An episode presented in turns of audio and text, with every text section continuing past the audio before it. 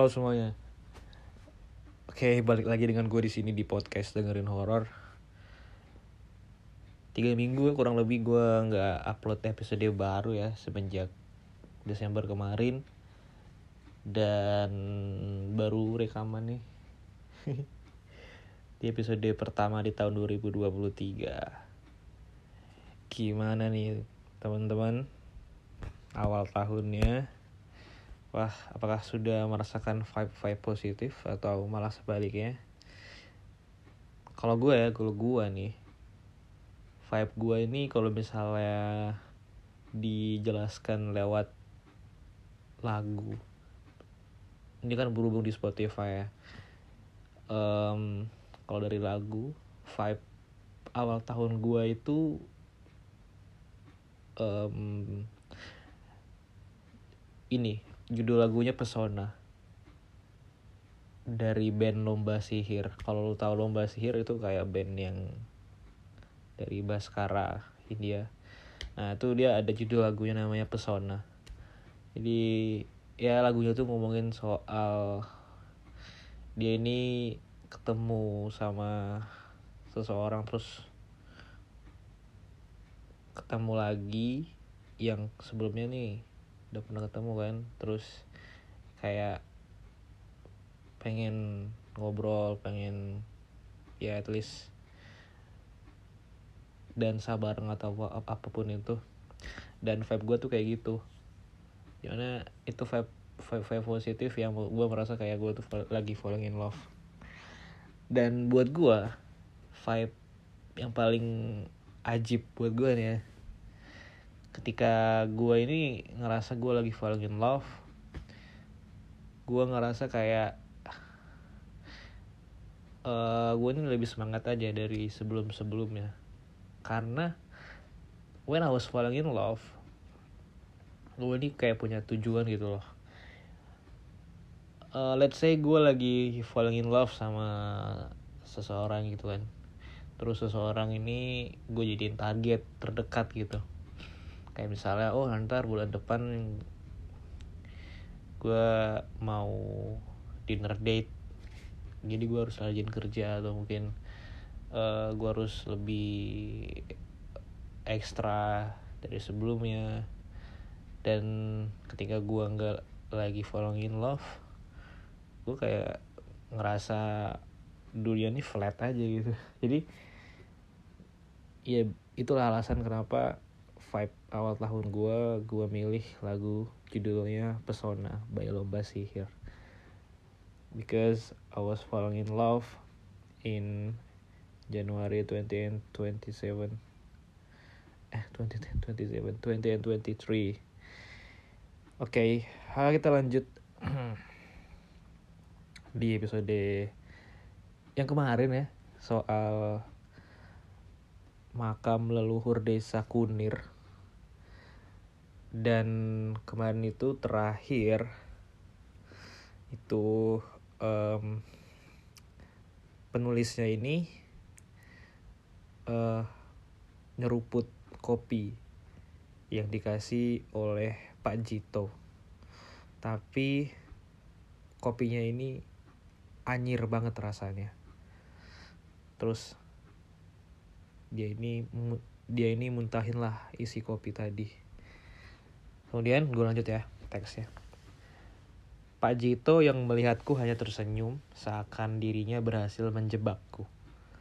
Kopi itu sedikit aku campur dengan sedikit darah ayam cemani itu untuk memastikan kamu dalam keadaan baik-baik saja. Takutnya akan ada roh jahat yang ikut denganmu setelah kepergianmu dari sini, kata Pak Jito. Sialan, balasku dalam hati. Beliau mengajakku ke sebuah ruangan yang sudah dipersiapkannya. Sesampainya di sana, dalam ruangan itu aku dibuat lebih terkejut. Ruangan itu seukuran kamar pada umumnya yang dipenuhi dengan berbagai foto di atas meja kecil di ruangan itu. Tidak hanya itu, terlihat sesajen lengkap dengan dupa yang masih mengeluarkan asapnya, mengeluarkan uh, mengeluarkan asapnya, membuatku mulai merasa merinding. Ayam cemani itu terlihat sudah disiapkan Pak Jito di samping meja ruangan itu. Ayam itu berdiri di dalam sangkar yang terbuat dari kayu dengan masih dalam keadaan hidup dan yang satu lagi sudah dalam keadaan disembelih dengan darah yang masih menetes dari lehernya. Aku yakin darah di dalam kopi itu adalah darah ayam ini. Tak berselang lama, Pak Jito berkata, "Ya benar, darah itu dari ayam itu." Sial, orang ini bisa membaca pikiranku. Padahal aku tadi hanya mengucapkan dalam hati. Tapi Pak Jito bisa menjawab tanpa beliau tahu aku berkata seperti tadi. Sangat berbahaya jika aku tidak mengikuti perkataannya. Di sini aku benar-benar bingung dengan apa yang akan dilakukan oleh Pak Jito. Kenapa perkara ayam saja harus di dalam ruangan seperti ini? Pak Jito mempersilahkan aku untuk duduk tepat di depan meja yang dipenuhi sesajen itu. Tak berselang lama, Pak Jito mengambil ayam yang masih hidup, lalu memberikannya kepadaku untuk persiapan penyembelihan di atas kobaran asap menyan yang sudah dipersiapkannya. Berikutnya, Pak Jito mengambil sebuah pedang yang panjangnya sekitar setengah meter. Kali ini aku sudah dalam keadaan memegang ayam cemani ini dengan dua sisi dari sisi kepala dan kakinya. Di sini aku melihat Pak Jito berkomat kamit seakan membaca mantra dengan tangan yang membawa pedang itu untuk bersiap menyembelihnya dari sisi lehernya. Tak berselang lama, akhirnya Pak Jito benar-benar sudah memotong ayam itu. Aku pun teriak. Percikan darah ayam itu terarah ke wajahku dan bajuku dan hingga akhirnya diarahkan oleh Pak Jito ke dalam menyan yang berasap itu membuatku seketika aroma asapnya tercium sangat sangat sangat anyir. Setelahnya ayam itu diambil alih oleh Pak Jito. Aku dibuatnya sedikit lebih tercengang saat beliau mengangkat ayam itu lalu dalam keadaan berdiri. Pak Jito membuka mulutnya lebar-lebar untuk mengambil sisa tetesan darah dari leher ayam itu. Seketika aku mual dan memuntahkannya seluruh isi di dalam perutku. Tidak berhenti sampai di sini, di sekeliling Pak Jito, satu persatu sosok pocong, genderuwo, anak kecil, dengan wajah terbalik hingga tiga sosok perempuan bergaun putih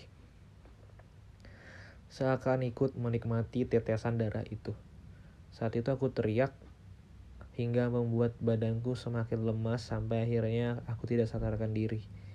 Aku terbangun di atas kursi ruang tamu Terlihat Randy dan Pak Jito berada di sampingku. Baru saja aku sadar dari pingsan. Gimana keadaanmu, No? Ucap Randy dengan perasaan khawatir. Gak apa-apa, sudah agak mendingan, balasku. Saat itu juga aku dan Randy pamit dengan membawa ayam cemani yang sudah ada di dalam kantong plastik itu. Sebelum aku dan Randy benar-benar meninggalkan rumah itu, tiba-tiba saja Pak Jito berkata kepada aku, di dunia ini tidak hanya manusia saja, banyak makhluk lain, termasuk apa yang kamu lihat tadi. Aku mengangguk mengerti atas apa yang Pak Jito katakan. Sekarang aku benar-benar percaya sosok gaib itu memang benar-benar nyata ada. Randy juga minta maaf karena telah meninggalkanku karena dirinya dihubungi Bu Rini untuk segera kembali karena bahannya ditunggu di kantor desa. Aku dan Randy kembali ke kantor desa dengan masih menggunakan motor. Kali ini hujan sudah mulai berhenti, tapi jalanan menuju kantor desa masih banyak yang belum beraspal, membuat jalanan menjadi licin. Sesekali aku dan Randy hampir saja tergelincir saat bersama motornya. Kondisi beberapa jalan yang belum sepenuhnya beraspal diakibatkan oleh tanah longsor beberapa minggu yang lalu. Aku dan Randy akhirnya lebih memilih untuk berjalan kaki sebari mendorong motor itu. Tak berselang lama, aku dan Randy sampai di kantor desa. Terlihat semua karyawan masih sibuk dengan berbagai tugasnya. Kamu kenapa lama sekali? Cepet kamu urus ya ayam itu dan masukkan ke kulkas. Ucap Burini yang baru saja menghampiriku. Kondisi jalan itu membuat aku lebih terlambat untuk mengurus ayam itu. Takutnya ayam itu akan menjadi bangkai jika sudah lama di suhu luar. Saat itu juga aku membawa ayam cemani itu ke ruang dapur. Ayam cemani itu sudah terlihat bersih dan saat sebelum aku akan memotongnya, mata ayam yang tidak bernyawa itu seketika matanya melotot berwarna merah dengan meneteskan darah segar dari sela-sela bola matanya. Aku seketika terkejut dibuatnya dan tak ingin berlama-lama dengan ayam cemari ini, aku mencoba memberanikan diri dengan cara berteriak lalu memotongnya dengan cara mengangkatkan tangan ke atas lalu mengayunkan ke arah ayam itu. Hingga akhirnya leher ayam itu putus dan terpisah dari badannya. Saat itu juga mata yang sebelumnya melotot tajam kini sudah tak bernyawa kembali. Dari arah belakang, Randy menghampiriku dan bertanya apa yang terjadi hingga membuatku berteriak segila itu. Saat itu juga aku menjelaskan semua apa yang sebenarnya terjadi dengan intonasi dan nafas yang tidak beraturan. Randy mencoba mengambil alih pekerjaanku. Dia memastikan kalau itu mungkin hanya halusinasiku saja. Sesampainya aku dan Randy selesai dengan urusan ayam itu, Aku segera pergi dan membantu yang lain untuk mempersiapkan acara bersih desa. Waktu semakin larut, semua orang berkumpul di ruang tengah. Bukan Reno namanya kalau tidak mengabadikan momen langka itu. Saat akan aku foto dengan menggunakan kamera HP-ku, saat potretan pertama akan aku mulai, tiba-tiba saja listrik menjadi padam dan membuat hasil potretan itu menjadi gelap saat itu juga, beberapa karyawan sudah menyalakan flash HP-nya. Aku yang masih ingin tetap mengabadikannya dalam gelap itu, aku pun memotretkan memotretnya untuk yang kedua kalinya. Namun kali ini hasil potretan itu terlihat sosok misterius yang masuk ke dalam foto tersebut. Saat itulah aku mulai merinding. Aku mulai diam, mencoba bersikap lebih hati-hati. Namun, Anehnya, saat aku pastikan dengan mata kepala aku sendiri ke arah sosok itu, sosok itu tidak lagi menampakkan dirinya. Hasil foto itu aku tunjukkan kepada Randy dan beberapa karyawan lainnya. Setelah aku memperlihatkan foto itu dengan tenang, mereka berkata kalau memang sebenarnya di kantor desa ini banyak dihuni oleh makhluk tidak kasat mata. Jawaban mereka seakan terbiasa dengan hal seperti itu. Tak terasa jam sudah menunjukkan pukul 12 malam, aku dan yang lain pulang ke rumah masing-masing. Sesampai di rumah, aku bertemu bapak yang sedang duduk di depan teras sembari menghisap rokoknya. Pak, kenapa hari ini aku dihantui makhluk tidak kasat mata? Apa yang sebenarnya mereka mau dariku? Kalau seperti ini, aku berhenti saja bekerja dari kantor desa itu kataku. Besok adalah hari bersih desa. Kamu nanti akan terbiasa dengan adanya keberadaan mereka. Kata bapak dengan santainya sembari tangannya sesekali melipat janur yang sepertinya beliau juga ikut andil dalam acara itu. Aku melangkah masuk ke dalam rumah menemui istriku. Saat aku sudah di atas ranjang, sempat aku perbincangkan tentang semua hal yang terjadi seharian ini. Takutnya, sosok-sosok itu akan terus menampilkan dirinya, membuat suasana dalam pekerjaanku tidak nyaman. Istriku yang mendengarkannya pun mengatakan untuk sekali lagi mencoba membiasakan diri, karena mencari pekerjaan sangatlah susah. Semua makhluk di dunia ini sama-sama ciptaan Tuhan. Matahari sudah menampakkan dirinya dari ujung timur. Hari ini kegiatan bersih desa akan dilaksanakan sore hingga malam hari. Seperti rutinitas biasanya, aku berangkat bekerja dengan berjalan kaki. Di tengah perjalanan menuju kantor desa, suasana pagi kali ini tidak seperti biasanya. Tidak banyak warga lalu lalang, bahkan anak sekolah jarang terlihat di sepanjang jalan perkampungan. Hampir semua warung makan dan toko kelontong masih dalam kondisi tutup. Aku tetap melangkah hingga akhirnya langkahku terhenti ketika bertemu dengan seorang kakek-kakek tua membungkuk sedang berdiri di atas teras rumah.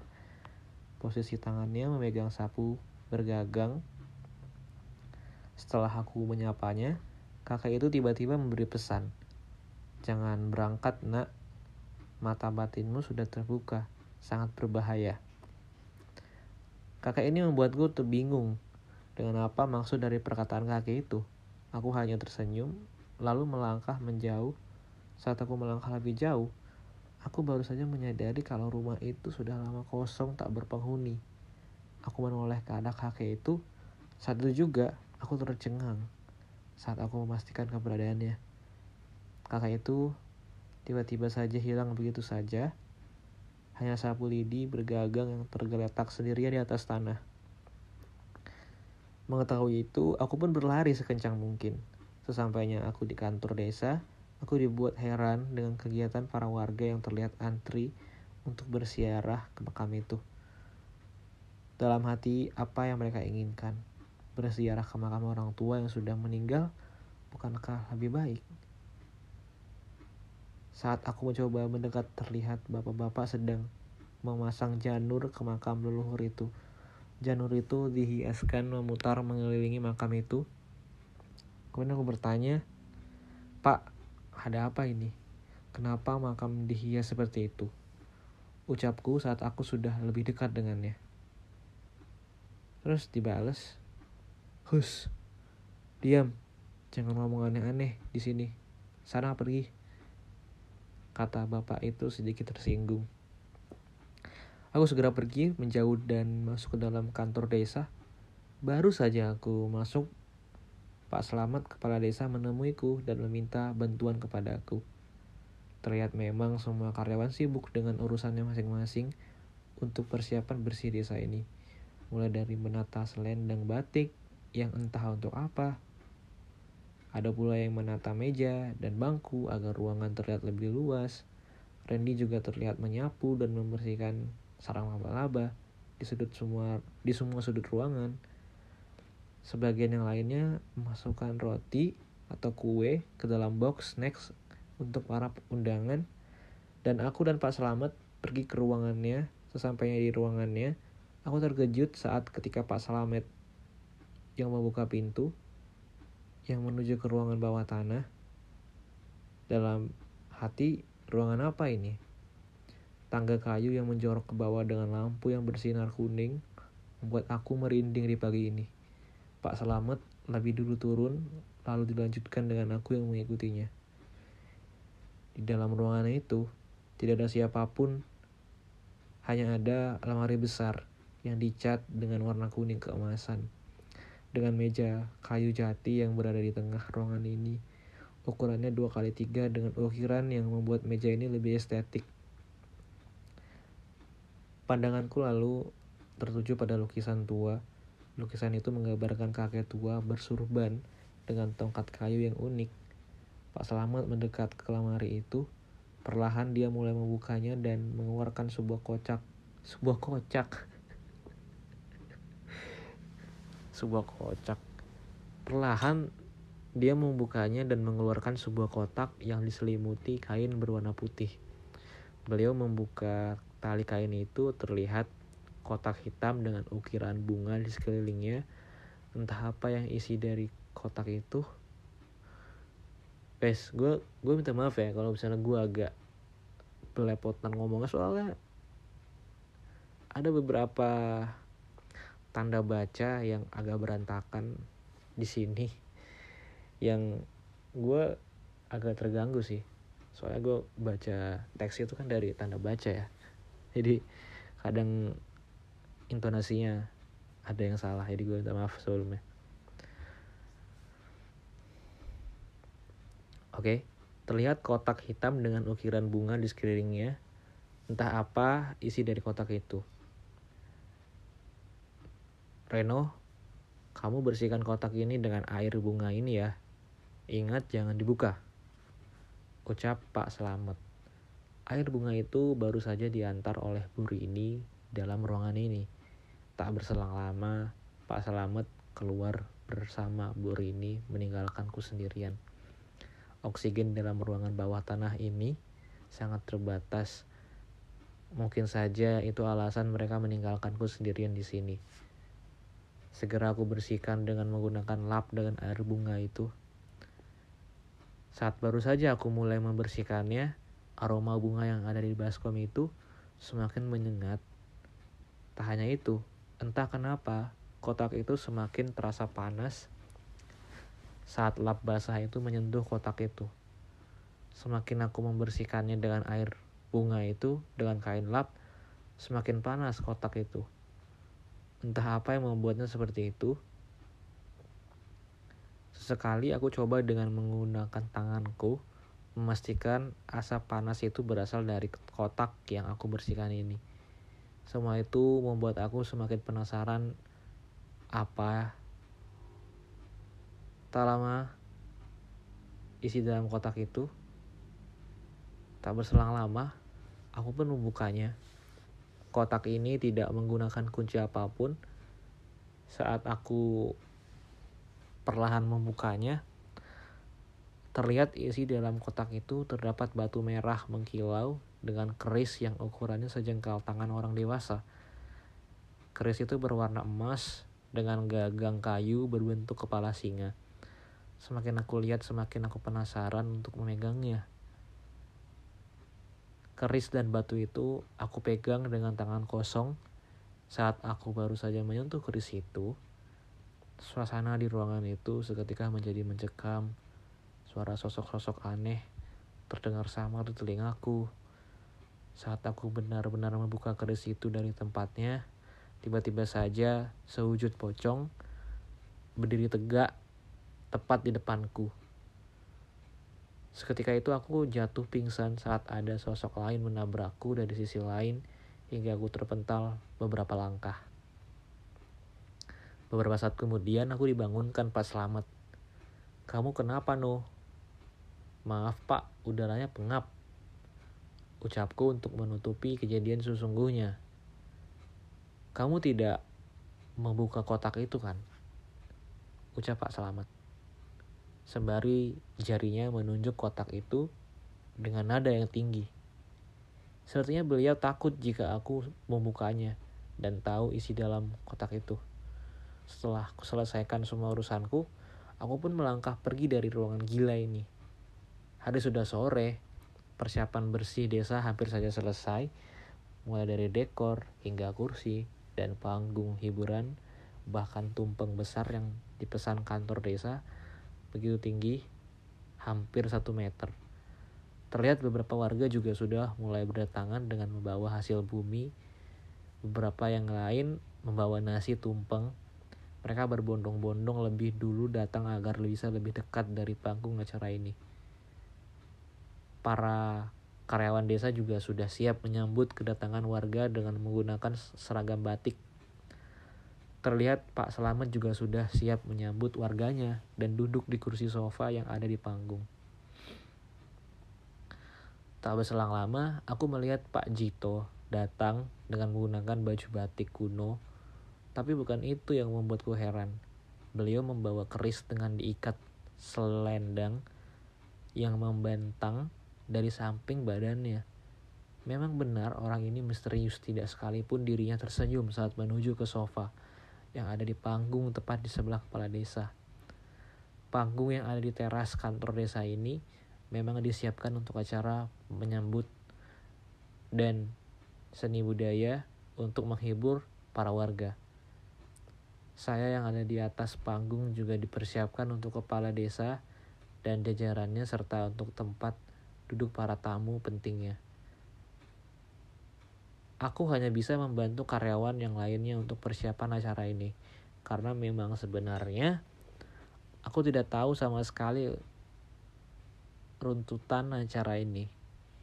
Tak berselang lama acara dimulai, aku berser aku beserta karyawan yang lainnya duduk di samping panggung menyaksikan dan mempersiapkan diri untuk membantu kelancaran acara bersih desa ini. Awal acara ini dibuka oleh Pak Slamet selaku kepala desa di desa Kunir ini. selanjutnya diikuti Pak Jito yang selaku tertua di wilayah ini. Terlihat juga warga mulai berdatangan dengan masing-masing setiap orang membawa tumpeng yang sepertinya sengaja mereka siapkan. Tidak pandang bulu, semua orang dewasa dan bahkan anak-anak pun juga memadati acara ini. Semua warga sudah memadati kantor desa hingga jalanan tidak terlihat semua orang duduk dengan beralaskan terpal dan menghadap ke arah panggung. Singkatnya, setelah puncak acara ini dimulai dengan doa, sesaat doa itu masih dipanjatkan ke bulan asap dupa yang sebelumnya tidak terlalu banyak. Wait, wait, wait. Gue salah baca nih. Intonasinya salah. Singkat ya, setelah puncak acara ini dimulai dengan doa, sesaat doa itu masih dipanjatkan ke bulan asap dupa yang sebelum tidak terlalu banyak. Tiba-tiba kepulan asap itu semakin besar hingga pandanganku menjadi abu-abu. Saat itu juga aku menjauh dari kepulan asap itu. Saat aku mencoba mencari sumber asap dupa ini, Pandanganku terarahkan ke makam leluhur itu. Di sana, bapak sedang menyalakan dupa. Beliau menyalakan dupa itu ke semua sudut kantor desa ini. Bahkan dupa itu ditempatkan di bawah panggung dengan sesajen yang entah dari mana beliau dapatkan. Tak tanggung-tanggung, dupa yang dinyalakannya sangat banyak hingga membuat kepalaku semakin pusing. Setelah panjatan doa itu selesai, Tiba-tiba suasana menjadi hening, kebulan asap dupa semakin menjadi-jadi hingga pandangan mataku benar-benar tidak bisa melihat siapa pun. Tak berselang lama badanku seperti lemas dan kepalaku semakin rasa semakin terasa sakit. Tak lama saat aku masih melihat kepulan asap itu mulai memudar, saat itulah aku benar-benar terdiam. Saat asap dupa itu mulai hilang, suasana mencekam, Sekumpulan warga terlihat seperti bukan manusia. Pakaian mereka kusam dengan digoresi oleh tanah basah. Wajahnya terlihat pucat dengan tatapan mata yang kosong. Hasil bumi dan tumpeng mereka bawa berubah menjadi janin dan beberapa lainnya terdapat anggota bagian dalam tubuh yang masih bercucuran oleh darah segar. Tak hanya itu, makam leluhur itu terdapat Sosok kakek-kakek tua dengan wajahnya hampir ditutupi oleh rambut dan jenggotnya yang berwarna putih. Sosok itu mengayunkan tangannya yang mengisyaratkan aku mendekatinya. Entah kenapa aku seakan mengikuti perintahnya. Aku berjalan melewati sekumpulan sosok-sosok seperti warga itu. Saat baru saja akan sampai beberapa langkah lagi di makam leluhur itu, dari arah belakang tiba-tiba saja ada yang memanggilku. Reno, jangan ikuti dia. Ikut kakek. Sontak aku melihat melihat kakek tua itu yang terlihat tidak asing saat aku melihatnya. Tak lama aku mengingatnya beliau adalah kakek yang pernah aku temui saat aku bekerja Kakek itu berdiri dengan membawa sapu lidi tepat di depan rumah kosong tadi. Aku semakin bingung dengan tiba-tiba suasana bersih desa ini menjadi persetan seperti ini. Kalau aku, dia ngetiknya typo bro, sorry. Kepala aku semakin sakit hingga akhirnya aku berteriak sekencang mungkin dengan kondisi kedua tangan memegang kepala. Setelahnya semua sosok-sosok itu tiba-tiba melotot ke arahku seolah mereka terusik oleh perlakuanku. Tak berselang lama kemudian, mereka semua memakan janin dan potongan tubuh itu bersama-sama. Setelah sosok yang ada di makam itu mengetukkan tongkatnya di atas tanah seperti memerintahkan sosok yang lainnya ada suara lagi. Ayo, Reno, sini, ikut kakek. Ayo kita pulang. Kakek itu memanggilku sekali lagi. tak ingin berlama-lama di sini, aku berlari menghampiri kakek itu dan menjauh dari tempat gila ini. Aku sadar dan terbangun di atas kursi di dalam ruangan kantor desa. Aku baru sadar kalau apa yang terjadi mungkin hanyalah hayalanku saja. Terlihat bapak berada di sampingku. Beliau takut dengan apa yang terjadi denganku. Aku pun duduk dengan dibantu Randy dan yang lainnya. Pak Jito juga terlihat baru saja berkomat kami di depanku. Semua khawatir dengan keadaanku. Acara sudah selesai pak, ucapku. Sudah, syukurlah nak, kamu baik-baik saja. Ucap bapak sembari memelukku. Aku menceritakan semua apa yang sebenarnya terjadi. Semua itu seperti terlihat nyata. Pak Jito juga menjelaskan kalau aku jatuh pingsan dan arwahku pindah ke alam yang berbeda. Beliau mencoba berkali-kali untuk masuk ke alam itu dengan menyelamatkanku. Tapi kakek buyutmu sudah ada di sana dan untungnya dia bisa membawamu kembali. Dan semua ini terjadi karena kamu sudah membuka keris yang ada di bawah tanah itu. Membuat leluhur di sini marah denganmu. Keris itu hanya dibuka saat acara bersih desa berlangsung dengan orang yang sudah melakukan ritual sebelumnya. Jika kamu tidak ditolong oleh kakekmu, arwahmu akan dibawa leluhur kita selamanya.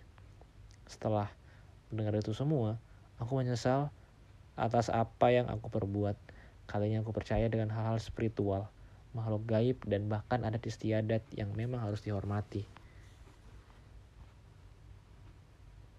Masih ada gak sih? Oh, masih ada ya? Oh, dikit lagi. Tak berselang lama, istriku datang menangis dan memelukku seolah-olah tahu apa yang baru saja terjadi. Aku, istriku, dan bapak berpamitan ke semua orang untuk pergi ke rumah. Di tengah perjalanan, bapak menjelaskan runtutan acara bersih desa itu. Bapak tahu dari dulu aku tidak pernah mengikuti acara ini. Beliau menjelaskan detail setelah acara doa itu, semua orang mengumpulkan semua hasil desa dan tumpang itu untuk dimakan bersama-sama sebagai bentuk rasa syukur terhadap anugerah Tuhan kepada desa ini. Makam leluhur itu juga banyak dihuni beberapa makhluk yang sifatnya negatif. Dulu pernah ada warga yang mencari pesugihan di tempat ini dan mereka puja adalah jin yang bersemayam di sana. Ayam cemani itu juga sangat membantu dalam mengusir roh jahat itu. Ayam cemani itu untuk dipersembahkan kepala desa dan stafnya. Ini aku bawakan sepotong ayam cemani uni untukmu. Ucap bapak dengan menyodorkan sebungkus ayam itu yang sudah dibungkus dengan daun pisang. Untuk menutup kembali mata batinmu yang dibuka oleh Pak Jito melalui darah cemani itu. Oh, jadi bapaknya si Reno ini ngasih ayam cemani biar uh, mata batinnya tuh ditutup lagi gitu. Iya pak terima kasih. Ucapku untuk sekali lagi menghormati acara ini. Dalam hati rasanya ingin menolak dan membuangnya. Tapi kali ini aku tidak mau kejadian serupa terjadi padaku lagi. Istriku yang melihatnya tersenyum lalu tertawa seolah ledekku di depan bapak. Aku, istriku, dan bapak melangkah lebih cepat agar bisa sampai ke rumah untuk melepas kelelahan atas apa yang terjadi hari ini. Tamat, terima kasih. Jadi intinya si Reno ini dibuka mata batinnya terus nakal ya disuruh bersihin doang kotaknya malah dibuka kotaknya tung kotaknya isinya keris ya kan jadi yang kena kena masalah cuma dia doang tuh coba kalau bom yang dibuka kan meledak ya. Yang kena masalah semuanya gitu. Ya intinya kalau misalnya diamat kasih amanat ya dikasih ya ya udah sesuai amanat aja jangan berlebihan gitu ya buat Randy ya buat Randy di luar sana. Randy Randy. Oke deh itu aja ya. Buat episode ini. Sampai jumpa lagi di episode berikutnya. Gua Iksan. Terima kasih sudah mendengarkan sampai habis. Bye